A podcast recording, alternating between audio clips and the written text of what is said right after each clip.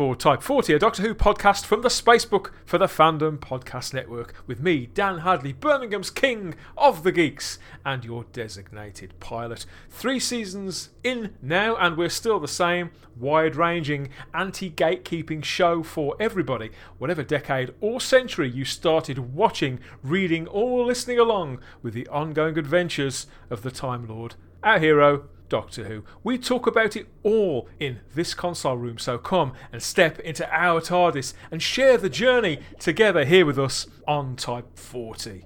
Here we are, materialising again in your ears for more Doctor Who talk. But where? Where are we going? Which decade? And where? Geographically, even? Who knows? All will be revealed. But Firstly, it's time to materialise. My companion on this edition of the show, my co host, the original Hoonatic, and uh, our TV industry professional. It's good to see you again, Simon Horn. It's always good to see you, Dan Hadley. Love to be back again. Listen, if I could do this all day long, I would do it. Who needs real life when you can do Doctor Who podcasts? It's true. It's true. It's, I could just do this for my entire life. And of course, when you talk about it with friends and fellow fans, whether you've known them for years or for days, for minutes, or you've never met them at all, it's easy to find common ground in the fourth or fifth dimensions, isn't it? Yeah, yeah, that's exactly it. It's. I, remember going back to you know going back to Doctor Who conventions in the eighties when I used to, mm. to do a lot of those, and literally you would you would turn up you wouldn't know anybody there but immediately you just start talking to somebody about i don't know the caves of androzani or the wheel in space or something. It doesn't matter whatever because you know you're coming from the same point. When when you're a gas bag like me then it's difficult to just shut me up. It is, you just put something out there, don't you? And you wait to see if the eyes glaze over or if they blink into life and they go, oh, yeah, that thing and you, are either talking for hours and hours and hours, or you get the back turned, and, uh, as if it's the most outrageous suggestion in the world to start a conversation with. But such is life, and such is the human race, and such is Doctor Who fandom. But have we got a guest for you this time, eh, Simon? Absolutely. Oh, we have been waiting to do one this of the best for a time as well, haven't we? Because this this man is the master of his own domain. But for this particular episode, we're opening up the frequently asked questions, which is Type 40's rummage and grovel through the mind of a fellow Doctor Who fan. That's coming up in a moment, but it's only fair to let you know that if you fancy doing some audio time travelling of your own, each and every edition of this show, past, present, or future, is just a tap away on the device of your choice, whether it's Sonic or not. There's full details about all of that coming up a little bit later on, and we'll also be checking in with the matrix of all knowledge that we call the Fandom Podcast Network. You'll hear some more about that, all those other wonderful shows on the network too. The idea with this is that we find that common ground that we've just been talking about, Simon, with any fellow fan But there are so many decades to Doctor Who, and so many sort of extraneous things. You know, 'cause it's not just about the TV shows. It, affects us and affects our lives in all these different ways. I can't think of anybody who's had a journey quite like this guy. So we're going to be blowing away some dust and playing with some favourite favourite toys, I suspect. Maybe sharing some old memories because you've known this guy for a lot, lot longer than I have, haven't you?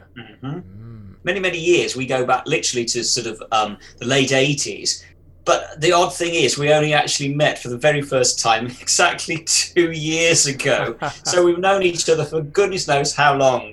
And only just met. Uh, and it's funny because when we met it was just like we we had known each other our entire lives. And i actually don't think we've stopped talking since then. We can't you can't shut either of us up dan. Whatever could be lurking in the cellar like psyche belonging to our friend, artist, writer, curator, restorer of the very fabric, I think, of popular culture and movie history. It's Neil Cole, all the way from his secret base of operations deep in the wilds of Northumberland. Hiya, Neil. Welcome to, welcome to Type 40. I was going to say, welcome back to Type 40. I forget you've Welcome been on. back. I- you've I- been on before. Yeah. What an introduction. I'm absolutely just thrilled to be here. And I am super thrilled to be on the show with Simon. We have literally been, yeah, as, as Simon says, we we started talking two years ago and we really haven't stopped. And we have phone calls which go on. We have to sort of Yes. try and find a place to stop them when one somebody living with us probably says, "Look, well, you just get off," you know. it's true stuff to get on with. Yeah, yeah, yeah. Well, both we both talk for for you know. You'll have to stop me today. This you is why I've got Simon because usually I do these. They're kind of like head-to-head things. These frequently asked questions. But new season of Type 40, we're going to start Yeah. playing with some of the formats that we that we use. And also, Simon would never have forgiven me if I'd invited you back in and not got him involved too. Anything could happen because this is one of those conversations where Neil, you'll be pleased to know, as somebody who likes to likes to rabbit, it is all about you, my friend. This is about Hey. your Wow. fandom, your connection to your connection to Doctor Who, your friendship, not just with Simon, but with perhaps across hmm. all of fandom. We're going to take it all in. When we found out that you were coming back on, we went through the Matrix's own sort of bio data, and although the Time Lords do keep that as up to up to date as they can, there are a lot hmm. of gaps in yours. There's a few boxes left unticked. And a few hmm. zones just left completely blank, so we're going to do our best to fill some of those. there will be 40's frequently asked because. I have been a, an isolated fan for many, well, for most of my life, and it's only in the last couple of years through the museum hmm. that I've actually got to know fellow fans. I knew Simon through correspondence in second dimension, which we'll get onto through the Lunatics initially. And I was literally living in a, a very quite remote area, and I'd never really. I had a best friend who and I we we shared our love of Doctor Who, and without him, it would have been just myself, you know. So it's a funny one, and I've, I've only I'm only just starting to, uh, you know, get on. You know, not get on. You know, hopefully I'm not that, but you know, hopefully we get on immediately. But you know, I'm, I'm only just beginning to get to know people, um, hmm. so it's lovely. Well, you say that, but I still suspect that you may have heard some of these questions before because these are the things that get fired our way, both by one another as Doctor Who fans, as Simon was saying earlier on, but even mm-hmm. by members of the public, the the not we or the normies, when they find out that we're into Doctor Who. You know, it could be friends or mm-hmm. family or whatever else. Say you go out to the kitchen, right? You go to make a brew, and then you come back in, proud as punch, supping away on on the mug that you've got with you know it's festooned with Daleks or Ogrons and Sutekh and all that sort of thing, and you might oh is that a Doctor Who mug? Well, it's funny you hmm. should say that, and before you know it, you're right into the conversation. And these questions do seem to pop up. Now, the hmm. first one is the simplest of them all, Neil. How old were you, or where were you when you first became aware of something called, in inverted commas, Doctor Who? Right, my, my earliest confirmed memory was that we used to go about every two months to Keswick, which is not that far, Lake District, not that far from us, very lucky, about an hour's drive. Yeah. And I went once went with my dad. When the pub was closed, because remember that was when there was actually opening hours instead of a free for all. Yeah, basically we'd have this bit where we could just sit in the bar, and Dad would watch the end of Grandstand, and we'd be playing darts, and I'd be missing the board, you know, and being you know very small. Doctor Who would come on, on the pub TV, and they would just be really cute, really sort of nice because it was this really old-fashioned pub. And I remember the Green Death Maggots watching it. That's my earliest Doctor Who memory. So it was definitely Pertwee, and I remember Alpha Centauri very clearly, Aggedor. So the Peladon. Now I I'm think it's probably Monster of Peladon. I was probably recalling. There were such strong images. The Ice Warriors, Alpha Centauri, but the one I can absolutely pin down. I remember sitting watching with a bit of dilute orange pop and a packet of crisps. you know, while my dad flung yeah. darts, was the green death maggots. Absolutely. Do you, do you remember what it was about the green death specific? Was it the maggots, or do you yeah. remember specific yeah, scenes, for example? I, I, I mean, I've always said I just remember them squirming around. I think it was probably the scene they come along and they either menace the troops or Jo and they hiss. Yeah. I can yeah. see it, and I can remember the cliffhanger and the music going. That I remember just being fascinated with it. But my dad liked science fiction, so we will have been watching it. And by the time it got to 1975, and, and, and you know uh, Tom Baker's first season, I remember that absolutely clear as day. It's quite. Do you remember the point at which you kind of fell in love with Doctor Who? Because I'm guessing you wouldn't have fallen in love with that episode of the Green well, Death. Well, no, might have been fascinated. But... Right, I'll tell you what. I'm going to bring out artifact number one, gentlemen, if I may. Please do. Artifact number one. I think. it's the 1980s reprint, sadly, because my original I cut up and made a, a, a scrapbook. Now I'm trying to think what year this came out. With we all did. So, just yeah, for those well, of you who can't see this, Neil is holding very shiny copy of the Doctor Who it's, monster book. It was a reprint were... I got about 20 years ago, and it's been yep. in a little Polly pocket ever since. But I had the original with the diamond logo and the poster in. Yeah. But I was I was always creative, so I used to cut out anything I got, try and rearrange it to make it my own my own version of the narrative, as it were. And this book was just incredible because I used to go down with my dad to the pub on a Saturday afternoon to get bored. Let's be honest, in the early 70s, there was no toys. Uh, uh, you know, or no sci-fi toys. I had a little tin robot, which I've got actually. The tin it's standard toys you've got to imagine were sci-fi toys. You know, yeah, like a spinning absolutely. top. A spinning top would be a UFO. That kind yeah, of. Yeah, absolutely. Yeah, I had a little tin robot, which was everything. So it was pre-Star Wars, pre-everything. And I, anyway, I just remember if it was in the local newsagents, I could get it, I would get it. My dad would get me it. So the, the monster book he came back with, I remember we used to go to the newsagent and he got me the original copy, and it must have been 76 because the Zygons are in it. Sounds about right. Doesn't yeah, that's, that's the monster book is certainly it's an early, it's uh, early. an early book that came out. Yeah, it's, it's pre-season 13, isn't it? And yet it's got the Zygons in the back all like the was, interiors to that one you know, are all in, all black and white photography, aren't they? Yeah, and they are, it's very um, very distinctive. Yes. And I, I, remember first coming across that book. I've got a couple of different editions of it as well, in various states of disrepair. And the black and white yeah. sort of it made it all seem yeah. ancient to me. You know, in the mid in the mid eighties, you know, thinking, God, the mid seventies was such a long time ago. early seventies, mid seventies, when this came out, there was, there were certain pictures, right? Blew my mind. Yeah, that book coupled with this this TV watching that was it. I was absolutely a fan. I wasn't aware that I was a fan. I just knew that that was my. You just knew you liked it. it a Passion. lot.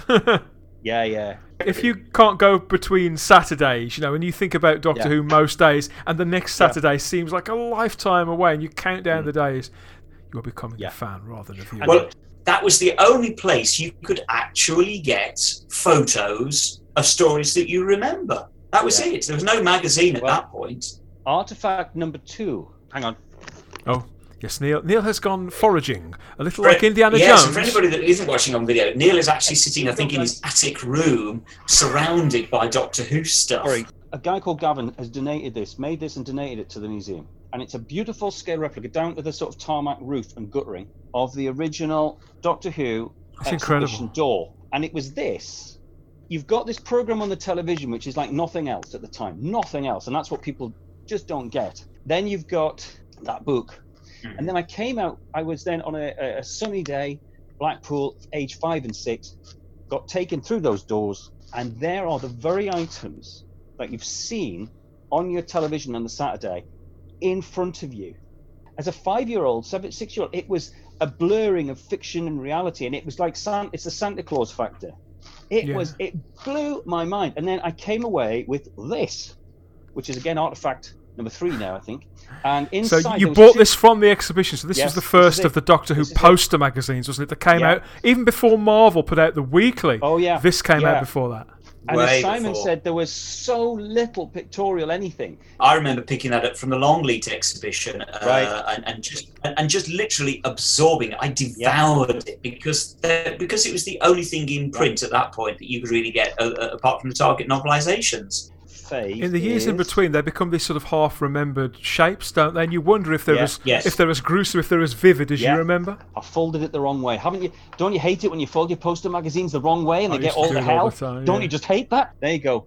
The That- Grand just been on Marshal the- from Yeah, he'd just been on the telly, and uh, where I lived looked a bit like it, and I thought he was the bee's knees. I thought that design. So you imagine that the Sontaran experiment had been filmed in your neck of the yeah, woods. I could see him coming down the hills out by my school. We used to play, you know, my friend and I. We used to imagine, where, and it was just getting that clear photograph. Such at a, such a young age to get all that, that stimulus, really.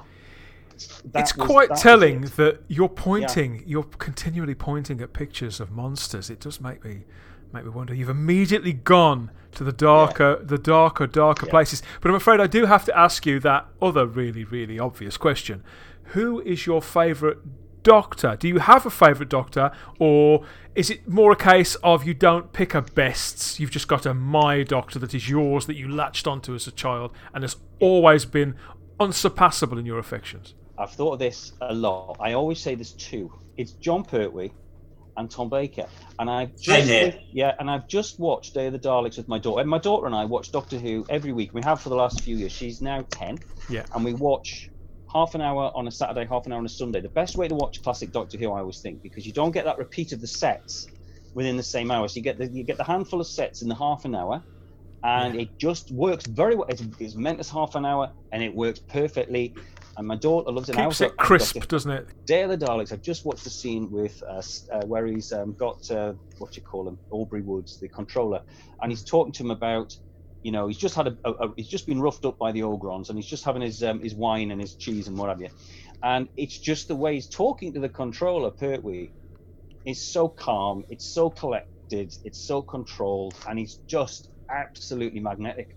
Jon Pertwee. He's got charisma and X factor, just lying on a cushion talking to Aubrey Woods about the Dalek. And I always think he's the most forgotten of all of the doctors, Yeah. oddly. Everybody talks about Billy Hartnell because he was the first. Everybody talks about Patrick Troughton because he was the second one and he took over for what a hard job it was. Everybody talks about Tom Baker because everybody loves Tom Baker. Yeah, I everybody remembers Peter Davis. And poor old Jon Pertwee. It's just that he Mm. seems the least respected and the least Yeah. remembered. Certainly of the I- classic I think it's because he made it look so easy. Maybe I you're right, really Dan. do. I think that he was the one who, you know, when Barry Letts said to him, "Play it as yourself," he literally played it as himself, and that's why it comes across so effortless. That's why he's got so he's so suave. It makes it look like he's putting no effort into it when he. Mm-hmm. He is. He's just projecting in a different way, way and reaching a different part of himself. And I think with the rest of it, as regards being forgotten, it's just the fact that somebody, it's always going to be somebody's turn in that barrel. When, when I was a kid, I remember w there was one book that I had, and there was a chapter on each of the doctors. The entire chapter on Patrick Troughton was actually titled The Forgotten Doctor. And now the idea that Patrick Troughton is the Forgotten Doctor is ridiculous. maybe Troughton was forgotten because he, he stayed away from fandom for so long um, until sort of the late mid late eighties when he started doing conventions. So maybe that's why he was sort of the, seen as at you know- one point as, as the forgotten What- doctor. One of the things I think about Pertwee is I've heard a lot of criticism about him being sort of, uh, you know, putting people down and being. The establishment figure is what people say about him. The reason I don't like the new Doctors, full stop, apart from maybe Eccleston, is that they're very, very, very, very smug. And you've got a Doctor in Jon Pertwee who he's a know-it-all, but for some reason he's not coming across as smug. There's an integrity and something about him. He's not saying I'm amazing all the time. He kind of infers it once or twice, but it's just not like that. The recent, all the new doctors, they just seem to be so damn smug, godlike. For me, I was a little lad who was bullied a lot. Jon Pertwee and Tom Baker, for that matter, they both were these figures that, as a young male, it was a different type of male figure. Someone who actually was hmm. okay to be intelligent. It was okay to be polite. That's okay. And all these things that I just thought were wonderful. And it was this role model that a man didn't have to be a Marvel character, didn't have to be this huge buff, a bit of a bloke bloke. And it was Yeah. just something about that which I feel is lost in the late and not cool. It's why a lot of the kids who come to my Doctor Who club, right, are young boys. I'm going to be honest. There's maybe one or two girls come, and I can see them. They're loving the fact this type of character. For me, I had very little money as well, so I used to go in hand me downs, and I used to get bullied for that. I got bullied for everything basically.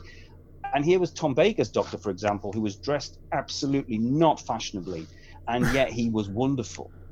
And it's like the recent Doctors, it's all being cool, youthful, cool. No, this was a man, both like Baker and Pertwee, they'd lived, they were old enough to have had, you knew off life as actors they'd had lives, they'd had experiences, and you've just got to look at the biographies of both those men to know that you know one was a monk, then he had to go into the army the next day, then he had multiple marriages, all sorts of complications. Like Pertwee was on the hood, all sorts of life experiences. So this guy then was the doctor.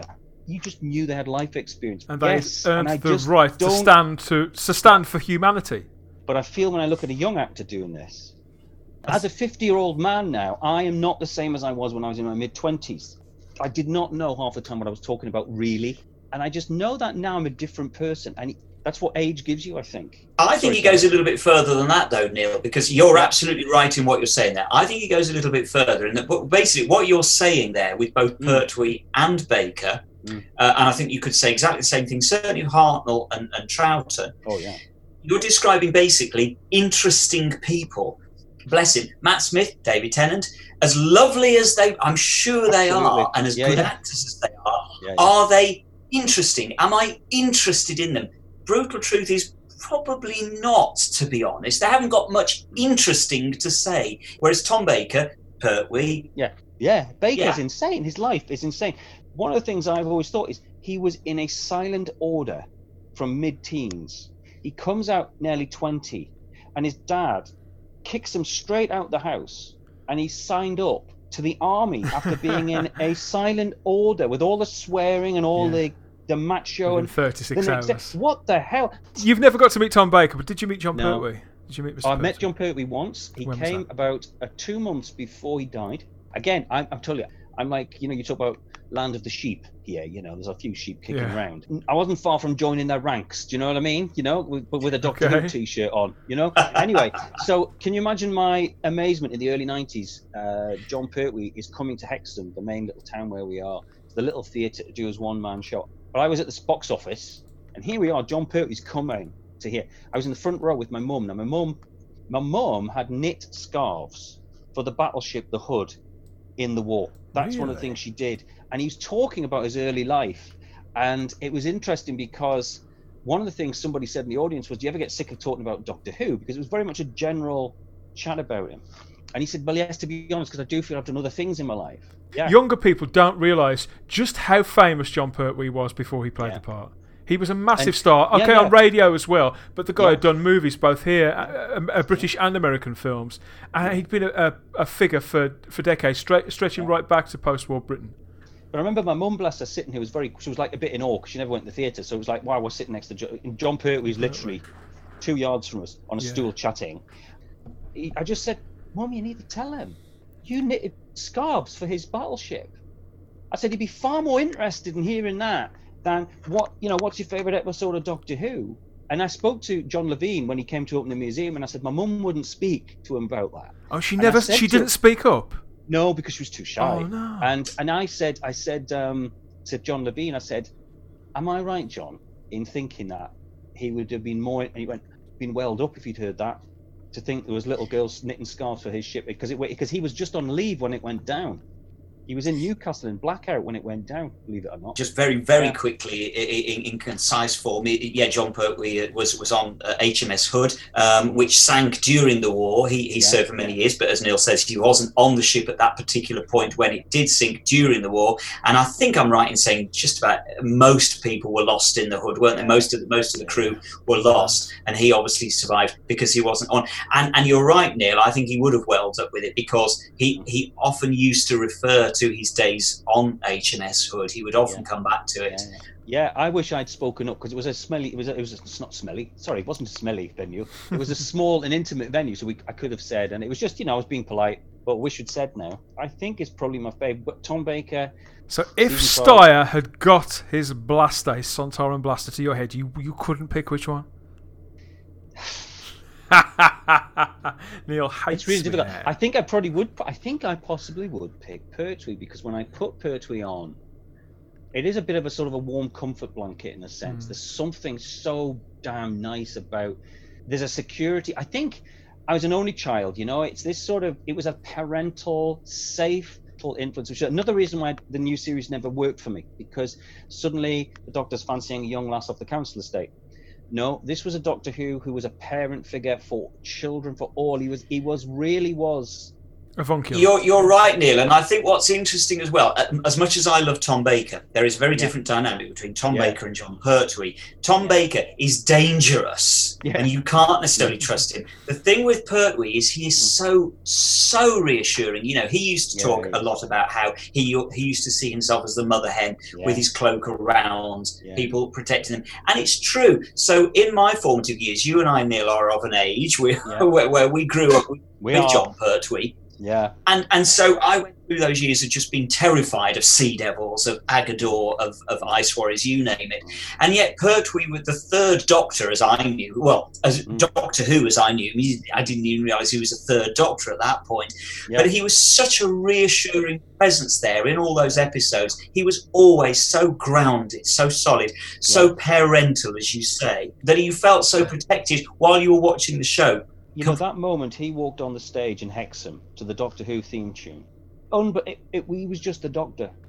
with the third and the fourth Doctor, even though they're very, very different, I think those Yeah. those personas and the, and how formidable they both were. That's why Mm. in both performances, in both characterizations, when they get rattled and when things don't go the way they think they're going to do, I think particularly with Pertwee, then you really feel it because he was so commanding and so controlled.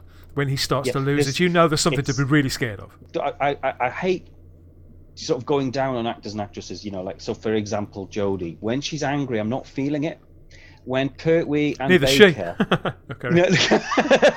Oh, oh, um, um, with but yeah, there's an authority to them, and again, part of that. It's funny when I was a, a teaching and I first started teaching, I had trouble um, with discipline in my classrooms because I'm a silly bugger, really, and I'm too nice, really, you know, and I, I like a joke. And I remember going to my head at the time, and she went, "Neil, don't worry about it, mate, because as soon as you get a few grey hairs, because I said, how do you do this? How do the kids just shut up when you're going, a few grey hairs, Neil?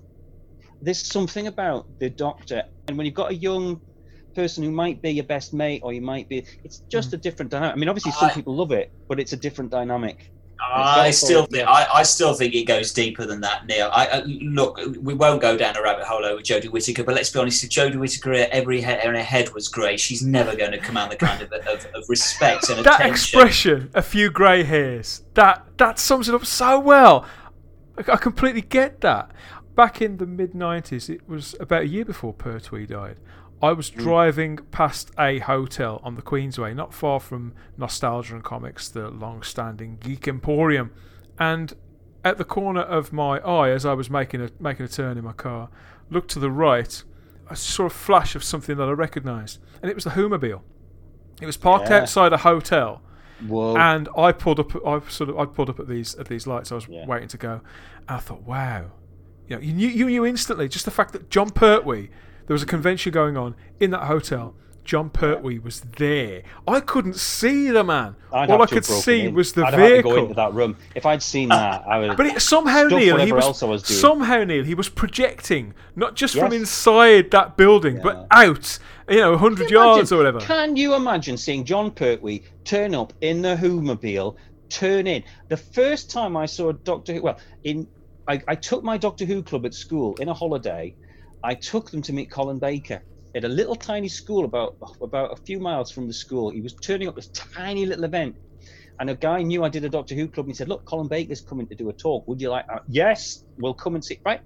Colin Baker came in and just peeped in the window and waved. And it was this sense of, it was fantastic. He was lovely. he was lovely. But can you imagine Jon Pertwee pulling into a ruddy car park in the Whomobile, getting out as the doctor, which he just bloody well looked all the time anyway.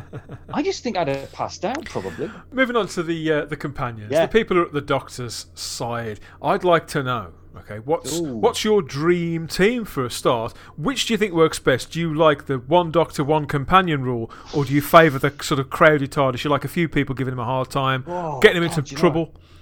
Do you know what it is? My friend Nigel, my best mate up here, we grew up together. We're both only children. We're both just love Doctor Who. We just, we just, we support. We're a self-support mechanism up here in Sheepland. Anyway, he, um, he was always into the companions. He was like always talking about the companions, and I was never because I'm monster mad. You know, I love monsters. Yeah. So I was like, well, I don't know, stick anyone. So I just never got that much into. Them. I don't know. I think Sarah Jane Smith was was amazing, but you know what? In re- in re- if I'm one of the things I love to watch every so often is the first few stories of William Hartnell, and I love how it kicks off. I love, So do I. um, you know, Susan and uh, Ian. Uh, I went to my my first and only big Doctor Who convention in 2013. My wife was in labour, and she said, "No, just go." I bought the ticket a year before. William Russell was there, and I, I just thought, my God, I, I I've got to meet William Russell. He's, he was there at the start, and I love William Russell's character, and I, I just love that whole few stories. I love the fact it's at that point it's un, it's not been messed about with. It's pure. Untainted. It- it's this, it's untainted, yeah, and it's it's not being fan storied about. It's just lovely. And I went, I paid for this extra ticket so I could go in the evening and meet him as he came in, and he was absolutely beyond what I was imagining. He was an absolute gentleman, and I, I was great. Then I ran back to the hospital. Long story. Won't bore you with it. So anyway, very understanding wife. How did that happen? I don't know. I'm not divorced. I'm still. Do you know? I've got a room like this in the house, Dan, and I've not been divorced. It's quite extraordinary. It is extraordinary. And I even have little figures everywhere, and I'm still not divorced. Anyway, but I digress. Do you know what really annoyed me? And I want, Go you know, frankly, Moffat's head should be on a spit for this. Okay. How Sorry, the hell? sorry Stephen, if you're listening, mate. How the hell? And well, Stephen, please contact me and let me know why you didn't do this. Why, when when you know Susan, sorry, Ian and Barbara go back to London at the end of the chase, when you're celebrating 50 years and you've got a cast of very elderly actors, and you could have put somebody from that original first episode in to the special, he could have been in the National Gallery as one of those guys who sits retired just watching the pictures. Ian Chesterton should have been in that show. And when I asked him, I said, Would you like to be in it that day? He went, I'd love to be in it, but I don't think they're interested. And I thought, You bastards. Do you know? I don't know why they didn't do that because obviously William Russell and Carole Ann Ford were both in an adventure in Yes. space and time. And I just thought in that story, when I actually wa- I did watch that one. I don't watch many new shows. There was the, the national, you know, there was the gallery in London. The National Gallery was in where they were viewing Yeah. the paintings. Ian Cheston, retired teacher. It struck me. Oh, it could have easily just been sitting there, and there could have been a little scene where the doctor even just went, it, and then it passed. But he was there. I'll, he knew hey, Ian Chesterton. I'll was there. stand up for And you, Stephen. I'll stand up for you. taken He, he did get Ian Chesterton in there a little bit. His name was on the board of the chairman of the governors of Coal Hill School at the very, very start. Not But- impressed. But no, I think I'm coming around to Neil's way, way of thinking here. Uh, yeah. got the first. You've got someone who is alive, who's still got his marbles, who worked with William Hartnell, who was on set, who went into the ruddy jungle with the cavemen, who then went and saw the very first Cusick Daleks, and you don't bother to give him a cameo in the 50th anniversary. You So- must be so, out of your is it- bloody mind. Is it a That's two horse? I'm saying. Is it a two horse race for you then between best best companion, favourite companion, Sarah Jane Smith, Ian, Sorry. Ches- Ian Chesterton? Which one? Um, I would, I would, no, I would say all rounder. I, I probably would plumb for Sarah Jane because she was just so damn good at it. Well, Everybody goes. For It, it, it's funny, isn't it? I, uh, uh, because because just about every companion, and every doctor is divisive in some form or other. Some people like, them, some people don't. I don't think I've ever in my entire life heard anybody say, "I don't really like Sarah Jane Smith." I don't like. I've never heard that. I've yeah. never heard anybody say, "I don't like Sarah Jane Smith." Nobody. Whereas people always say, "I don't like Tegan. I don't like Adric. I don't, you know, whatever." Everybody loves Sarah Jane. I think it's because and- she's and an archetype. I mean, when she first came into it with Pertwee, you could say there was a gimmick. There was the women's lib thing. There was the journalist thing. That was just what she did. It was never who she was, and I think that's Yes. the big, big No. difference. To be honest, I don't really dislike very many. To be honest, I've got no great dislikes. So, but it's more just if you're going to say which Yeah, one. yeah. I mean, in the Five Doctors, right? When Sarah Jane came back in that, it was pretty damn good, wasn't it? You yeah, know, yeah, and she got a good chunk of the Um, action as well, didn't she? Again, it, it, it's People talk about the bit where she rolled down that little hill, but really, that's a, that's a split second. Really, you've got Yeah. you've got at least half an hour, forty minutes worth of good Sarah Jane stuff in that story. I think she Yeah, did herself great in that, I love it. proud. I love. I mean, Leela again. Leela. I mean, uh, he's, he's good, very, very good. But um, I never quite got the Savage thing in the same way. I don't know. I do like. I mean, I think Louise Jameson is wonderful. I just think um, I never quite got it as much. I think. Um, I think just Sarah. If there's an X, I do think there's an X factor in all art. You know, in artwork, visual support, in all sorts. And I think sometimes you just hit gold. And I think, I'll be honest, I think Pertwee Baker and Liz Sladen are pure gold. They kept managing to hit pay dirt time after time after time Yeah. on that show, didn't they? And yeah, even defying the change of the lead actor and the Yeah. and the regular cast and the production team even they Yeah. just seem to have this magic touch with it of not being Yeah. completely in sync with the audience. Might have got as good again, but it certainly didn't get better. And it's certainly, you're right, it is to do with the production team as well. I was wondering about these Doctor Who viewings that you have with your daughter. Are you watching the stories in sequence or do you pick them at random? Right. I pick them at random, but I do seasons now. Okay. When we first started, Tilda was about four or five. So the black and whites, being perfectly honest, she just would not sit through them. Always want. I, do you know? I've never watched. I've never done the pilgrimage, which is something I always want to do from start to finish. Mm-hmm. But I've always wanted to do it with someone rather than alone. You know what I mean? Because to be honest, I don't have a lot of time because I've got so many things going on. So it's with my daughter. What I tend to do is watch blocks of series. I got a couple of the Blu-ray sets, not more, because basically I am so all my money goes into the museum. And the reason I can afford the museum is because I don't buy a lot of merchandise now, which it, it does frustrate me. So I did. What I found is I found that the Blu-rays you can buy them on a sort of a there's a European or US release of them. I think it's US release. That's right, yeah, that'd and they're cheaper. they're blinking great because they come in really robust plastic casings. Don't take up as much space on your shelf, which is an issue for me, and they're identical. So I watch them seasonally, but I'd love to sit and do the pilgrimage with Tilda, or frankly, any living human organism that will sit with me long enough to watch them all. Okay, so yes, by the pilgrimage, what Neil means there is going from Yeah. an unearthly child all the way up to survival. Yeah, and what's Yeah. and, and, and, and Yeah, interestingly, I- I've never done the pilgrimage either got- right the way through, but I've but I've kind of um, since I've started doing the Blu-rays. Uh, well, since they have started releasing the Blu-rays, and I've been buying those, I've been watching those as a season in the correct order, and that's the first time, literally since since transmission, that I have watched anything in any form of order. I would dip in and out of stuff, but but I've started watching them in seasons now, in a block of seasons. Well, And I it is started great with, with, with Matilda. What I did was once we got season twelve, I got the Blu-ray, and I thought, right, we are going to now go from start to finish from blue from season twelve. So we did season twelve last year, right through to survival, which is really interesting. They do fly past, actually. I mean, we watch a roughly two a week, two episodes a week, but they do fly, sadly, fly quite quickly past. So I've done the pilgrimage once, just once. Wow. I started watching on the 1st of January 2000 Yes. and I carried on and I finished. This is how I've never been great at binge watching everybody. I finished about, I think it was around four weeks before the fir- the very first Christopher Eccleston episode of Doctor Who. wow. So 2005. Took So- you five years to do then. So bear in mind that when I started it, I'd got no idea Doctor Who was coming back. Yes, it did Yeah. take me. I went from an Earthly Child right the way through to to uh, the TV movie, and yeah, so I timed it just right as luck would have it. And I'd go for there'd be times in that where I couldn't watch anything for two or three months for various reasons. Because in that Yeah. time I'd I'd had children, I'd done all these other things. You know, I'd got a really strange working pattern then, you know, which was quite un, in, unsociable. Sorry. So yeah, Yeah, yeah. I'd pick it up and put it down. That's why it took so long. But it was almost like it was meant to be. And so yeah, that finished 15 years ago. I haven't done it since. I have this this dark, not dark thought, but I thought, you know, I'll probably end my days. I'm 50 now. I thought I'll run my museum, and then I thought in my twilight years, in a care home somewhere, Yeah. I'll do the pilgrimage. Yeah, we could sit and watch it together, Simon. We could sit and Yeah, I was going to say, like, I, pilgrimage. I, I'm, I'm retiring to the same care home as you. yeah, definitely. yeah, Neil. and I'll just sit in the big telly there'll be all the other people sitting there, sort of in silence, like this, and we'll be sitting there going, fabulous? "Come on, get the Crusades on! Oh. Come on!" Neil, think of the symmetry to that. You know, you started off watching it in a room full of people in a pub on a on a telly, and then you could Yeah. you could finish up, and it, it all goes full circle. Absolutely Yeah, I like beautiful. yeah. You talked a moment ago about merchandise, how you don't buy it anymore, and early Yeah. on we talked about your the Doctor Who monster book.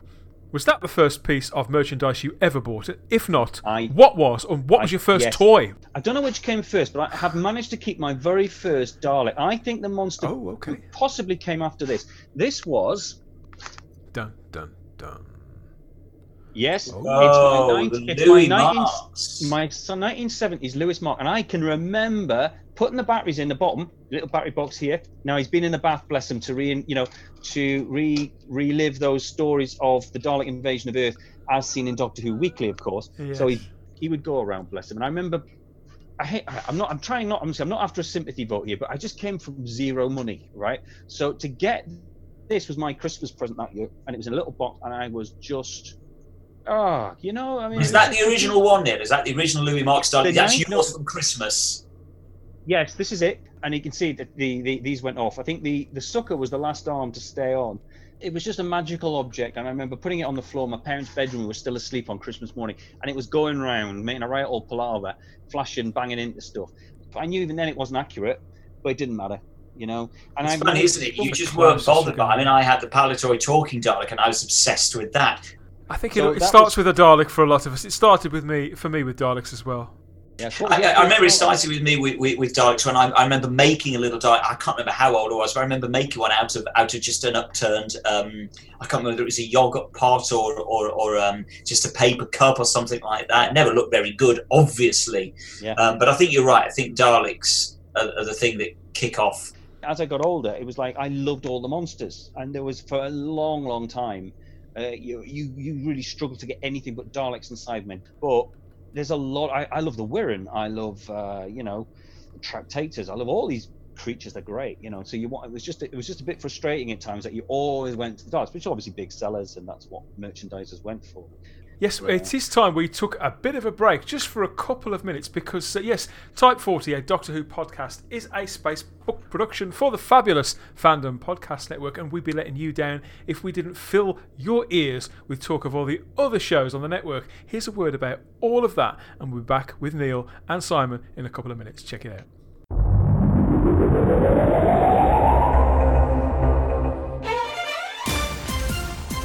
Thank you for listening. We hope you're enjoying this podcast. We like to continue to feed your ears by inviting you to listen to the Fandom Podcast Network and all of the other awesome shows we have to offer.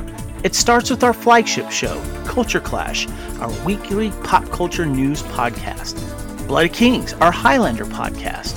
Couch Potato Theater, our podcast celebrating our favorite movies. Time Warp, the Fandom Flashback podcast discussing a year in movies and our favorite pop culture topics. End Zone, the NFL podcast.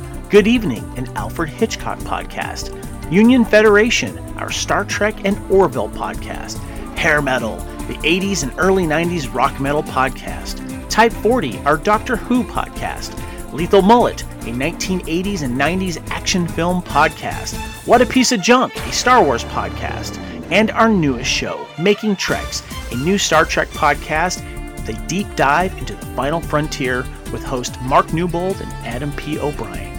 You can enjoy all of these great Fandom Podcast Network shows on our master feed at fpnet.podbean.com. Fandom Podcast Network is also on Apple Podcast, iTunes, Stitcher, Google Play, Spotify, and iHeartRadio. You can also find us on Facebook under Fandom Podcast Network. You can also email us at fandompodcastnetwork at gmail.com. You can also find us on Instagram and Twitter under Fandom Podcast Network. Thank you for listening, and remember, respect others and enjoy your fandom.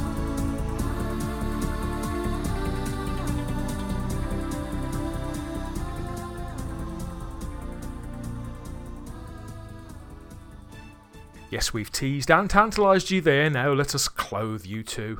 Head over to teepublic.com, search for the Fandom Podcast Network, and you'll find a store full of the team colours for all those shows on t shirts, hats, mugs, and a TARDIS full of other items. Treat yourself, treat your other selves, and it all goes to support the network continuing to fill your ears with 100% fabulous fandom goodness.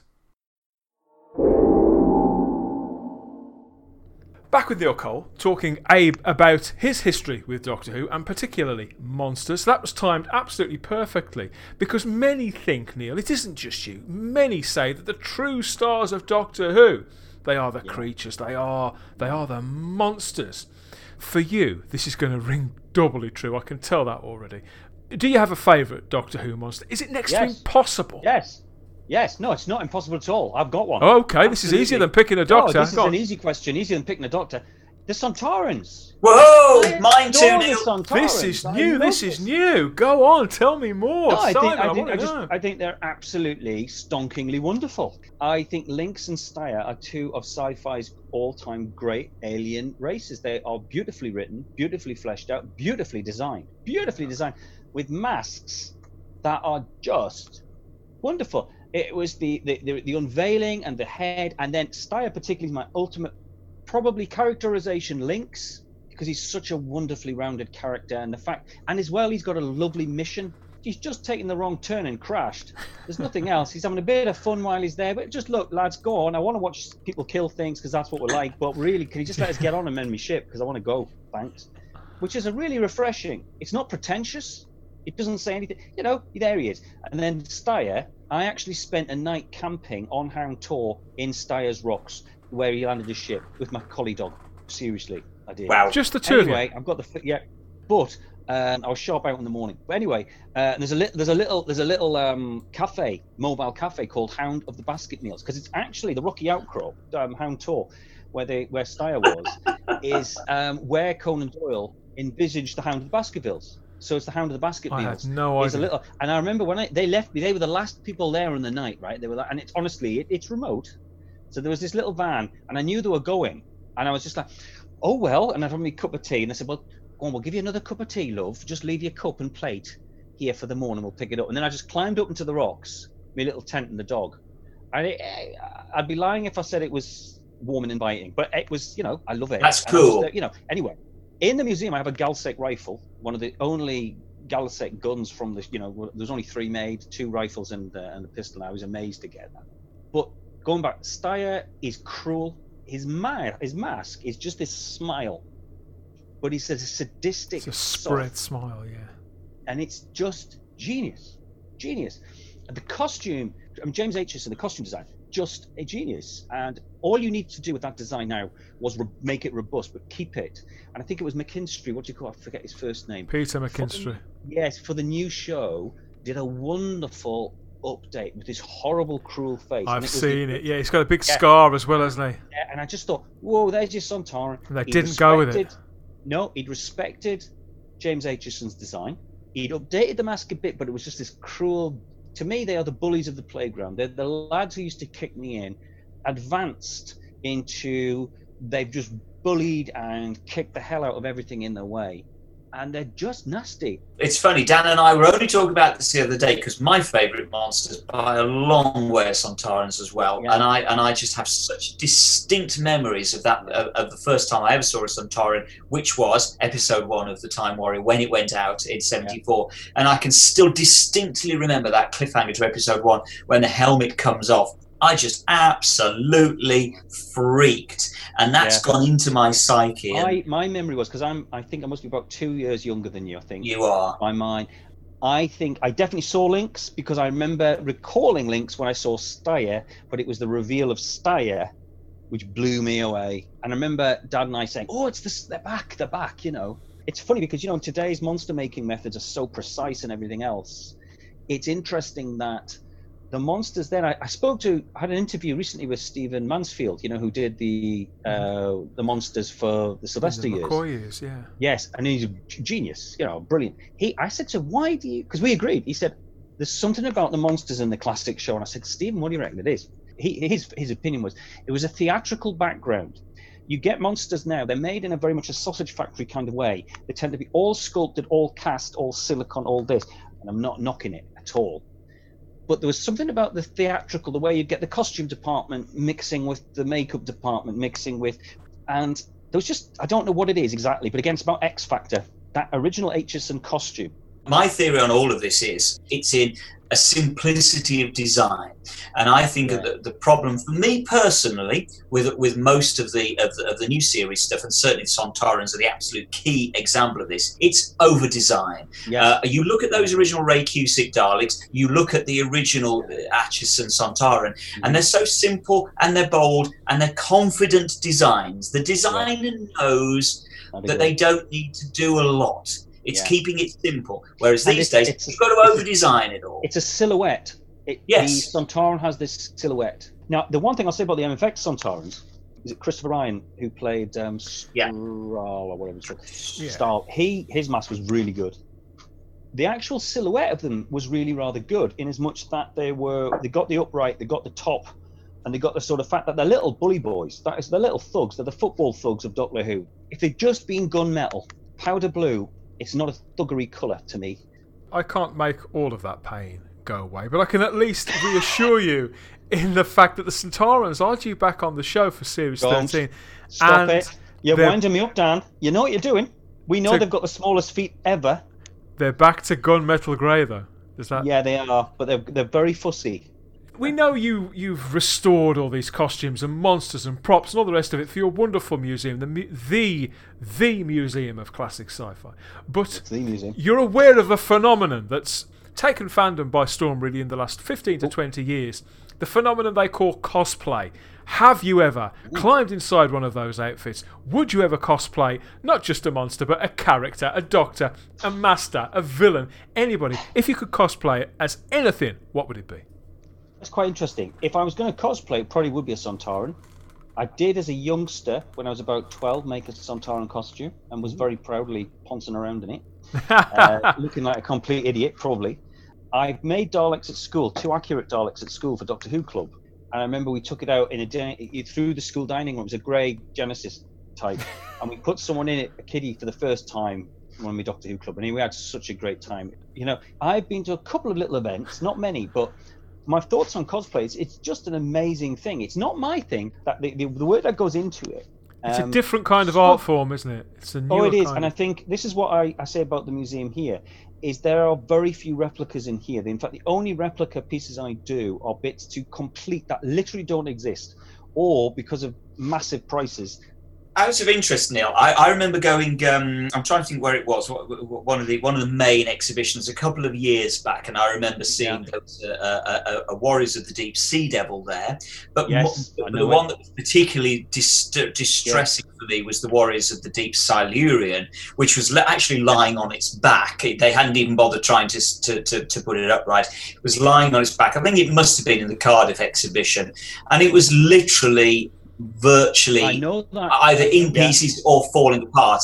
Now, I, I mean, is there any hope for that to be put back together again? Do you think, or is it, Right. you know, should we No, should we be doing something with it now, or is it just going to the- rot and fall to pieces? here's the problem, Simon. The BBC will not part with anything. Obviously, they've got go-to people to do things, and they're fully professional at doing it. So they charge fully professional rates. There's a, um, a a restorer in America, very famously, he doesn't start any work unless it's a thousand pounds. That's for the smallest job. Which, in fairness to to people, when you look at the hourly rate, we're so used to mass-produced items that we're so used to paying peanuts for everything, but they're mass-produced when you then go back to specialist artists, it costs. I have done everything at no cost because I just love them. Like this this Vervoid, don't sort this soon, it will drop to bits completely. It was sold at Bonhams. It went to New Zealand. It was in a climate where it was moist and warm, and it has just deteriorated horrendously. Now I've got it on a mannequin, and I am now going to really go to town on it. The Silurian you're talking about, I know it well. It's been shoved in and flattened, and now it needs it needs probably somebody like myself, to be honest, who will work on it for no money, who will just love doing it, and then because or they'll need to pay somebody thousands of pounds to repair it, which they have done. If that was to happen, how much of it would left being original, and how much would they have to Oh, there's- replace? Do you There's think? big chunks come off that one now. The worst story, if you don't mind, tell me to shut up if you're fed up with hearing this. The Garm was the worst one. A guy who I don't know his name. Basically, bought about thirty grand's worth of stuff. When you say he bought all that stuff, where would he have bought it from? From This direct from the, the- BBC? Yeah, no, this was the 20 right. A big day for prop collectors in Doctor Who, and for my museum for that matter, was the 2010 Bonhams auction. Mm-hmm. Blackpool Museum shut. The BBC at that point did not want to acknowledge the classic show. You know, it was like they were distancing them, themselves from Yeah, the classic yeah. show. They realized suddenly that, oh, we don't actually want to sell them. There's actually some money still in them. So they then went to Bonhams and they said to Bonhams, we want to stop the sale. And said, well, I'm sorry, the catalogs have gone worldwide. If you're prepared to pay for all the recall on all the catalogs Yeah. and all the pre-bids and all this, we'll do it. And they'd be like, oh, no, no, no. So then they were sold. Now, the thing was, I knew exactly what I was doing. I went for a couple of props. A, I could have a chance of winning against the big budget guys. I love monsters as well, and I love the, the little monsters, the B monsters. I've always, you know. So I saw Mestor. I thought, well, okay, he's not the most popular. He's complete. I've got a good chance of doing something with him. Go for him. So I managed to win those. One guy bought the ancient one, a mandrel, the tractator, and the garm, and he then stored them in a prefab unit on a trading estate in broad sunshine, and he just left them because he didn't know what to do with them. He then realised they were dropping to bits badly, and this was a year after the sale. He put the garm on eBay. I went to get it that morning, and I remember seeing in the sunshine the garm. And for anybody, you know, rubber and sunlight. Whoa! So he'd bought these things on a on a whim with more money than Yeah. he really knew what to do with, and just didn't really know how to look after them, how to care for them, Nope. and they when I went fell into, into when I went into this, discare. I went yeah, I went into this room that morning, right, and I knew I was getting the garm. I'm going to drag him away. And I was like, thank God, because I love the garm. But there was a tractator, and there was a mandrel just dropping to bits, and then the ancient one, which was the most beautiful costume, was in another sunlit table. It was just desiccated, and I thought, well done, BBC, because this is heritage. There's so hmm. many Doctor Who fans who will utterly want to see these again. And this was taught to me mismanagement, a failure to recognize the importance of these objects. and to have done that right at the height of Doctor Who's new popularity as well, it's quite extraordinary. It's classic corporate thing. You see, with my with my museum, it's funny because there's another museum opening in uh, London somewhere soon, science fiction and, and film, which is quite amazing. I think it's more of a, a group thing. Me, I am obviously a sole. I went for sole trader as a business because even setting up as a charity costs money legally. And I just didn't have the money to set up. Really, I'm a not for profit. It's a tiny income I get from the museum. Um, it just keeps the lights on and gives us a little bit extra, and it goes back into the museum. For me, it, it's absolutely about the heritage of this stuff. This show and these objects are just so important to me. And I see that when other people come in and they thought of them just being just like that Silurian, Simon. When I, you know, what frustrated me when I saw that is I thought, you've had that. Yes. You could have just even lent it to me. I would have done it. If they're not going to do anything with it other than watch it rot, they might as well just give it to somebody like you and let them Difficult just to store it. Yeah, and they won't do it because obviously I can't pay them umpteen thousand. Mm. And it just, it's corporate culture, isn't it? And something else that's that's frustrated me uh, is, is seeing these these various auctions where, where, as you say, literally the show's heritage, ninety percent of the show's heritage has been sold off to private invest, uh, investors. Now Yeah. that's fine, but but but we now realise that ninety percent of the show's heritage now resides behind closed doors, and we will never see that stuff again. Now it might be beautifully displayed displayed for those people, and it might be really well preserved, and that, that's great. So it's not falling to pieces, but it's still something that we're never going to see. What is in this museum of yours up in Northumberland, and I'd recommend anybody to go and see this, is that Yeah. it's your private collection, but you've been generous enough to put it on display for everybody to go and see. This is the point of the show where I usually steam in and ask hmm. people, you see, about Doctor Who and the collector's instinct. Not just hmm. merchandise, but absolutely hmm. anything, and about favourite pieces, and about how serious a collector they actually are. But Yeah. it seems a really moot point when I'm talking to Neil Cole of the Museum of Classic Sci Fi. Your collection, your Doctor Who life, really, is mm. there, as Simon said, for all to see and to walk around. It's there, it's their manifest, all the love and what money you've been able to put into it is there too, but all the love and all the hard work. Do you know? I'll tell you what it is, Dan. The thing about the museum is very much this: as you get on a little bit in life, you realize that you know time is limited. Yeah, so it, it's like yes, it is my collection, but it's not really my collection. It's my collection for 20, 30 years, hopefully, if I'm lucky. And then who knows what will happen? It'd be wonderful if one of my children or a fan or somebody took on the collection so that it keeps going. There's just no point in having this stuff for me. Pleasure is seeing people coming in and finding pleasure in seeing the things again, as I did for years at Blackpool. The second Blackpool Museum, particularly David Boyle's museum, was really important because I could drive, you know, from in about an hour, you know, it took me about an hour and a half. I used to go down about once a month. You've got to realise, Neil, you're pretty much unique in that respect. There, there, there really isn't, as far as I'm aware, anybody else doing what you're doing, which is putting their own personal collection of yeah. unique items well, on display in, for the public. It's in, well, it's interesting, Sam, because one of the things I'm having to do here, because I've been shut since March, written the museum guide and and also doing little models and doing the displays. It all takes time in the restoration. So I needed to get more time into the museum. But obviously, it comes with financial. I've dipped financially.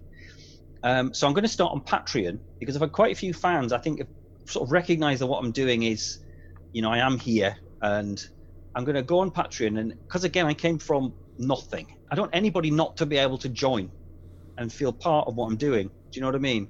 I want to be able to sort of start. So I'm going to start a little Patreon thing where you can join, and we'll have maybe little web chats. And it's the community feel, I guess, of this collection, and, and I guess it's that shared memory.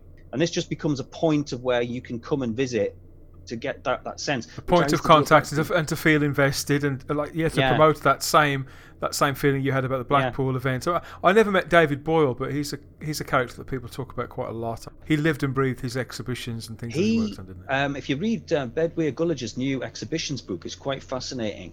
Um, when you actually read about what he went through, there was a horrible factory fire, and he went in and he grabbed all the molds and stuff he was the guy who founded da- uh, Dapol, wasn't he? Who made yeah, action figures all through the late 80s, yeah. right the way through to the yeah. early 2000s. And of course, the Dapol site was also the location mm. of a Doctor Who exhibition. And when Dapol lost the rights to do Doctor Who figures, he then put on the second Blackpool Doctor Who location that we've been talking about. Mm-hmm. So this is a man who spent 20, 30 years very much living and breathing Doctor Who.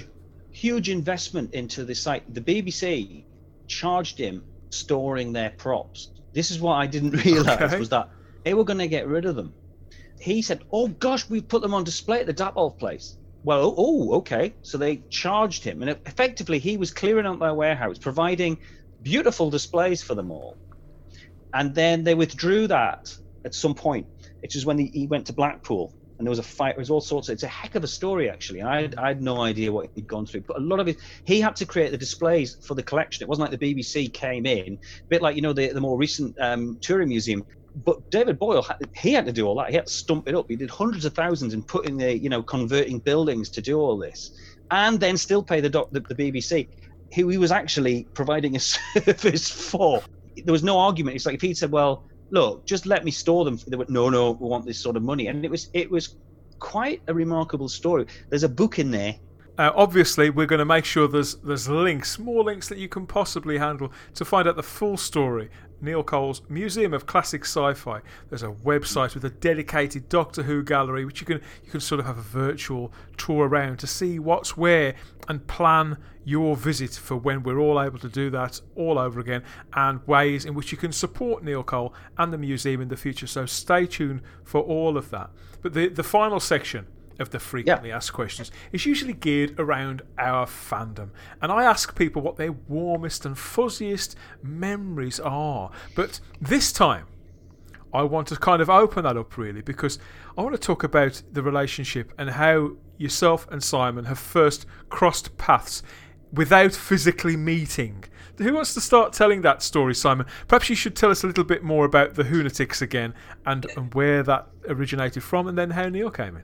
Yeah, absolutely, because th- this is such an important part of my life, or, or has been. Um, and and Neil goes re- literally pretty much right back to the beginning of that. Although we kind of didn't really know it at the time. It's a really no. bizarre story. No, um, you know, I set up um, what was at the time the West Midlands Hoonatics, which was just a local group, a, a, a branch of the Doctor Appreciation Society, and I started that in 1987. And very quickly realised that that, that that other people from outside the West Midlands seemed to be getting on board. And, and interested in something that was non that, that was not the Doctor Who Appreciation Society. So I just had had uh, ideas. Okay, I'll start to expand it out a little bit. So I started um, the, the magazine that we did, which was called Second Dimension, which was a monthly magazine, I, I, we, I worked hard to get it in a number of um, specialist uh, bookshops and, and science fiction uh, shops around around the UK. Um, and if you're watching on video, Neil is, is actually holding up his, his, his bound copies of some Second Dimensions there because Neil, as we'll pick up the story in a minute, was able to get hold of these copies of Second because Dimension. pre-internet fanzines uh, were well, absolutely essential, weren't they, to Doctor Who? Absolutely. And the thing is, you know, I, at the time I was where I still am, which is in the West Midlands near Birmingham. But people had the opportunity to buy this magazine, and it connected people. And I think the thing that we do with the magazine, which is where I think it, Neil and I sort of connected across the, the miles without realizing we were connecting, was we went out uh, uh, really to have a lot of fun with Doctor Who. We loved Doctor Who. We, we didn't really care what we were doing, how we were doing it. There was nothing professional in the way we did. We just got on and we had a whale of a time. And I think Neil, you responded to that. You know, you pick up the story and tell how you got the, these right. magazines. At, at, this time, I was a mature student in my tw- early twenties because I'd flunked out of art college because I hated it because I, I liked I, I was an I should have been gone to illustrate I should have gone to illustration college and I was I was directionless to get my dole. I ended up doing six no four science A levels in a year and going on to do astrophysics in uh, Newcastle Uni. It was it, I was very isolated as a as a as a person and a fan at the time, to be honest, because just just location and circumstances.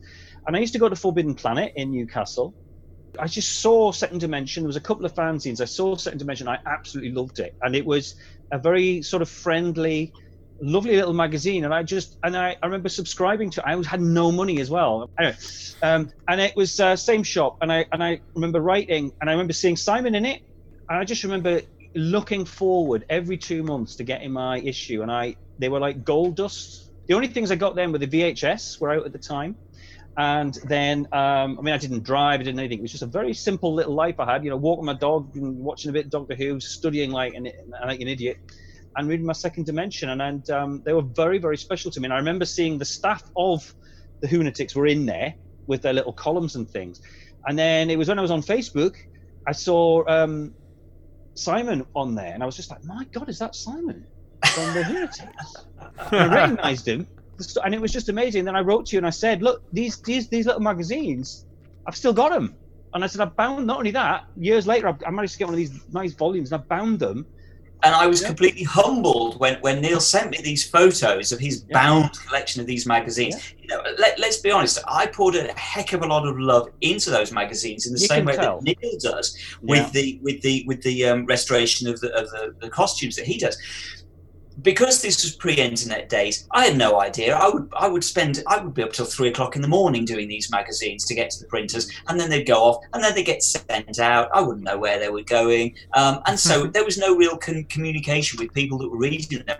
So literally, 20 years later to get this email from Neil with his photos of these copies. Mm. And he, he I, I, know you said, Neil, at the time that they were a lifeline to you. They were a lifeline. Because, because yeah, they sort of connected you, A, to real life and B, to Doctor Who fans. Yeah, yeah, yeah, yeah. And that I mean, to me, it's you fair know, to say for me at the time, I was, I'd suffered years ago, and I'm very out about this with mental health issues and all sorts of things. And it was a lifeline. I mean, I was I was very good at working, and you know, I was a very hard. I was a grafter, always been a grafter, but very isolated, and they were just this little chink of light and connected me to other people that had the same passion that I had, and they were incredibly important, and they were just a, and they're very well, lovely little magazines, and I still take them out every so often and have a flick through. Love them. And, and yet, still, until a couple of years ago, we still hadn't met because obviously Birmingham and Newcastle are a very long way apart, and yeah. so it's not something I, you know, I wish I was close yeah. to Neil. We'd go down the pub. We wouldn't at the moment because of the pandemic, but we would yeah. go down the pub. Yeah, yeah, yeah. But, but but so we so we met a couple of years ago for the first time. We just we. Oh we, yeah, we just went to the pub and sat and just yeah.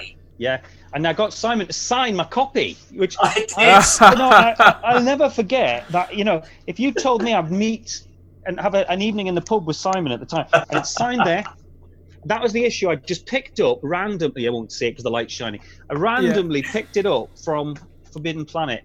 Amazing. Obviously, yeah. so for people out there who've never seen one, never read one, who weren't around at the time, how many of those did you produce in the end, Simon? How, how many Oh, issues of second crumbs! edition? You've, you've put me on the spot. That well, basically, we did it for about four years, three and a half, four years. Um, Big a monthly magazine. So, so what's that? About 30, 40 issues uh, we did in total.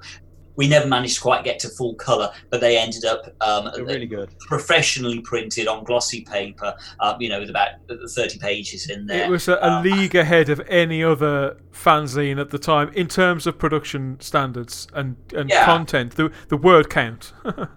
Yes, absolutely, and it was, and it was absolutely a labour of love, not just for me, but for everybody that worked on them. And there were a lot of people that you know I can't take solo credit for it in the slightest. You're talking about fuzzy memories. I had my, my second dimension, and then these little things came out, which are Harlequin miniatures.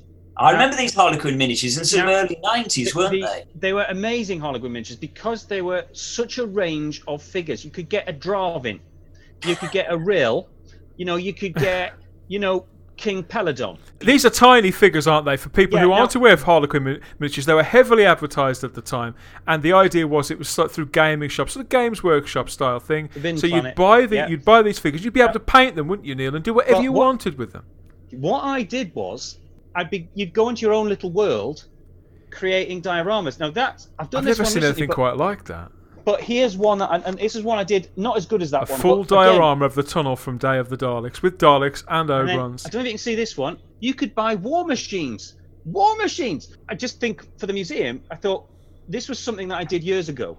It was like a quiet inner world you could go into, and like like you could put in, you could afford to buy multiple creatures. So like my Ogron, the Day of the Daleks, it's a lot of critters coming Well, out well, there. it has to be said. It has to be said. You know, the, the uh, diorama you know- of Day of the Daleks is far, Yeah. Far more impressive than the one that appears on screen. It's so incredible. Anyway, but it was it lovely because I'm a sculptor. I could sculpt the, the bridge and everything.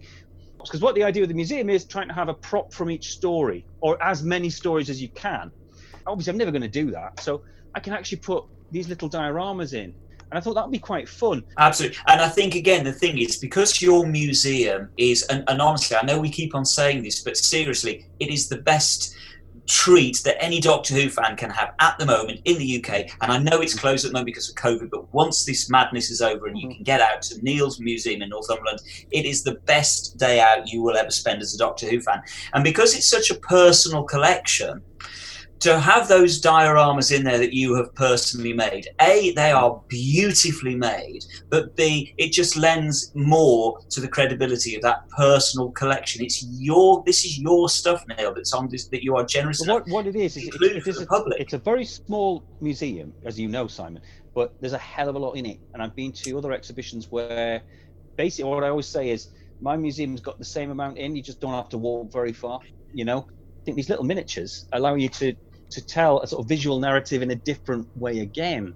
And there's something about going between the two scales that I don't know. I Mm. just Oh, it's I don't know what beautiful. it I think it's a about lovely idea. Chances are, most Doctor Who fans at some point in their life will have tried to either make a, a little model from scratch, or they'll have made Yeah. a Sevans model, or they would have painted one of the yeah. fine art castings lead figures. You know, we've all done it at some point. So it's something we can all relate to. The museum continues to expand on all Yeah. sorts of different levels. The story itself continues. Uh, we're going to uh, put you on the spot before we drop you back on planet Earth. Well, actually, you're never on Well, planet Earth, are you?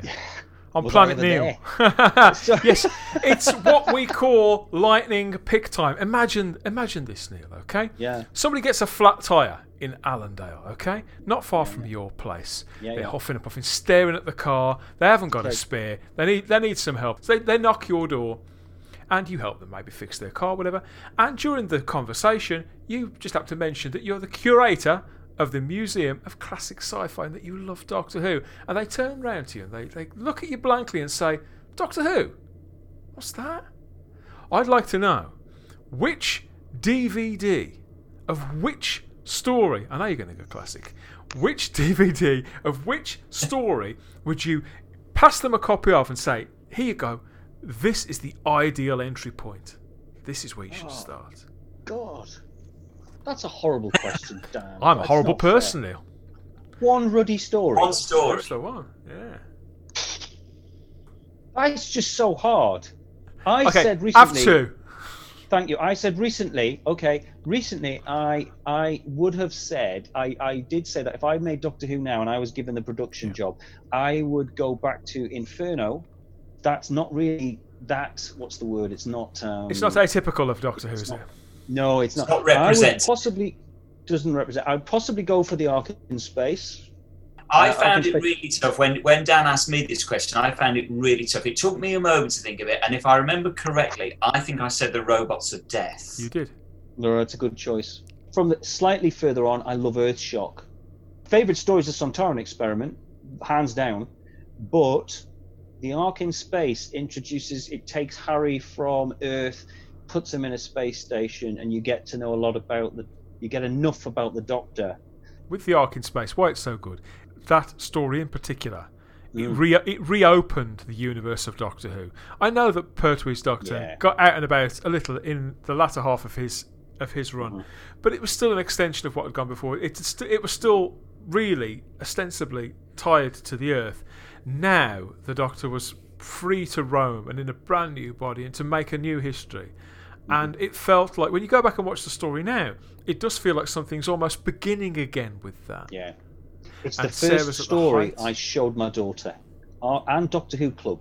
And this was before the new series came on to a bunch of nine year olds who'd never seen Doctor Who before. I put on the Ark in Space. And I also did that for my daughter. And my daughter loves the Wirrn and loves that whole thing. Now, she obviously, they seem to get the concept from that story. So that's quite interesting. Get who the So that's your answer then, isn't it? It is the Ark in space, clearly, because that's I the one think you chose Space. to start with. Yeah. Is Neil Cole's Doctor Who club still going at school? Yeah, it, it- not at the minute because in COVID Well, you we know the- can't uh, mix children bubbles in chil- at Yeah. school. So it's been on, hi- and I've got unfortunately I've got a bunch of die-hard fans now who are now about twelve, and bless them, they have been asking me every week, "Is it on again?" It's like no, and So, they are just All these are- kids, year after year after year, generations now of kids have come through your school and Yeah. through your Doctor Who club, and you've helped grow the But is- the love of the classic. And, and isn't it interesting because it just goes to show that even the kids of today do love classic Who. They don't need modern Who. Here's my three. I show Doctor Who Club the first three every year, every year. Yeah. Ark in Space, Earthshock, because the Cybermen are so bloody good in it. I agree. and and it's got the, the last two episodes episode three particularly the build up and the tension it's great. And the other one is the special edition of day of the daleks. Is damn hot i think. It, it it's a great story. You've got nick briggs voices are fantastic on it. It just irons out. And for a young person who's used to seeing fast cut editing the fight sequences in it particularly the bit with the what the scene where the, the Ogrons come in and attack Pertwee in the uh, in their study are so nicely cut now that the kids are just like, wow, you know.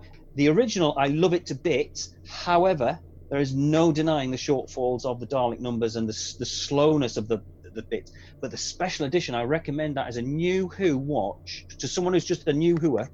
I love the fact that this club has been going on since before the series came back. oh, it's still it's been going on now. since Before, 19 during, and after that massive explosion of interest with, with the Russell T Davies. And Interestingly, right, era. when Tennant was on, numbers were up to 60 in my Doctor Who club. 60. right? We even wrote to the BBC complaining in an English lesson about um, Torchwood because we all agreed that the Torchwood action figures, bearing in mind it was an adult series, should not be on the shelves in the toy shops next to the Doctor Who figures because their kids were buying them, and yet it dealt with some fairly heady stuff. And my Doctor Who clubbers, who let's be honest are not daft, they all thought that was just naughty marketing. Anyway, but it then dropped significantly. In Doctor Who club at the minute, it's down to about eight or nine, and that'll tell you something.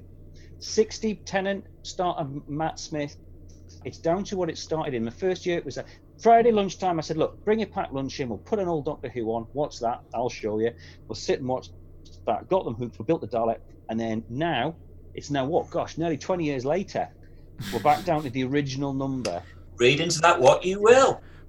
I speak for all other Doctor Who fans. I think thank you for doing that. I think that's just a, a wonderful gift to give to children those experiences. It's not a hard thing to do, Dan. Just sit and watch your program and enthuse about something, and seeing young people get pleasure from it is really just not a difficult But They're, they're going to remember that always. Uh, It it's was when I took them to meet Colin Baker, Nicola Bryant, and Sophie Aldred. I mean, I've got the press cuttings from it on the TV. That was amazing. We got treated like royal because I, I went in the holidays and I said to them, "You've got to wear your school uniform." I went, "Ah," I went, "Yeah," and it was in a half term, but it, it, I, I was going to go by myself. I thought I can't not take them. yeah. But because I took the kids, we got we got we got the royal truck car. We were, you know, the gold golden carpet. So we were on all the press. We were in the front row. It was great. Absolutely great. It's a wonderful story. The whole the whole thing is wonderful. And yes, I'm going to say it again. There's going to be links to Neil's museum, so you can find out some more about that and all the various things that he's doing. We're going to keep on putting links in the show Thank notes. You, You're never going to be wondering where you have to go to see, to enjoy, and to book your visit to the Museum of Classic Sci-Fi and, and to listen and keep an ear out for everything that Neil Cole's got coming up. I'm sure it's going to be uh, explosive and fantastical, and all the other things that come with your life and the way you the way you seem to live. It's, it's a fantastic story to hear about. Thanks for sharing it with us. Thank you very much, guys. And that's the uh, that's the time rotor beginning to whirl in the background, and it means that uh, yes, just like a dinner, we're done. Listen and look out for the next Type 40 wherever you found this. On Apple Podcasts, for example, or on iHeartRadio, Stitcher, Google Play, Podbean, Spotify, Pandora, and don't forget over on YouTube. You can stream Type 40 there on the Fandom Podcast Network's own channel. Subscribe and, and make sure you turn on the little bell to get the notifications when there's a new episode to the device of your choice. As ever, you can get in touch through our social medias Instagram and Twitter at Type40 Doctor Who. Even email us, type40doctorwho at gmail.com, or if you're feeling really brave, you, can, uh, you can go and get some real time, extra dimensional chit chat when you step into the Type 40 Facebook group. I'm scattered across all of space and time, but mostly on Instagram and Twitter as the Spacebook posting about whatever catches my eye, imagination, or both in popular culture that's inside and outside of the TARDIS. Simon, where are your coordinates from Galactic Centre? Where can people find you? Uh, you can always come and find me on uh, Facebook, where if you search for the Hoonatics, and we've talked about them a lot on this, you go and search for Doctor Who the Hoonatics, and you'll find us there. And I'm uh, the admin on that. Come and say hello. Yeah, I think there's even some second dimensions to download There there, if you know where to look in the file section. That's yeah, go and, unmissable. go, and- go and explore rare. the file section. You'll find them. Yeah. Rare items. You can't sign those digital files, sadly, Simon, but spiritually you can. You can. I'm you signing can, every You can bless them like the Pope. Yes, you can. and Neil, where can people find the museum? Give us the link. I bet you know it off by Well, heart. basically, um, the best place to follow the project, it's a blog, is the Facebook page of the museum Yeah. is, is Neil Cole's Adventures in Science Fiction Sci-Fi Museum, which I wrote five years ago and it's a silly long title, so I apologize, but that's where you go. Just put Neil Cole's Adventures in Sci-Fi in Facebook, it'll come up. Uh, there's a website, Museum of Classic Sci-Fi, although that is just a, it's sort of a general page. Follow, please follow the Facebook page because it's a blog. And I, Uh, I regularly put on stories that are happening. It could be the the ceiling falling in, like it did recently, to the fact we had mice that ate uh, the Graff Vynda-K's costume. It's all on there. What more could you want? And photos of the dioramas are on there. You've been posting photos Yeah. of the dioramas. So we've Ah, talked about those. So anybody that's intrigued about these dioramas, you'll find them on Facebook. And the Alan Dalek Mark II is coming. The all metal. It's a totally all metal Dalek. Um, Alan Dalek Mark II has been made by one guy, including someone who's worked on the show, and it's basically going to be amazing. And Sophie Aldred's coming as well to to redo. Well, a you reopen, so- must come back onto Type 40 and tell us all about that close to the mm. time and get mm. people stoked up because that sounds unmissable too. Listen, mm. we'll always have the time if you have the space here on Type 40, but thanks for listening. We'll catch you again soon. Bye bye. よし。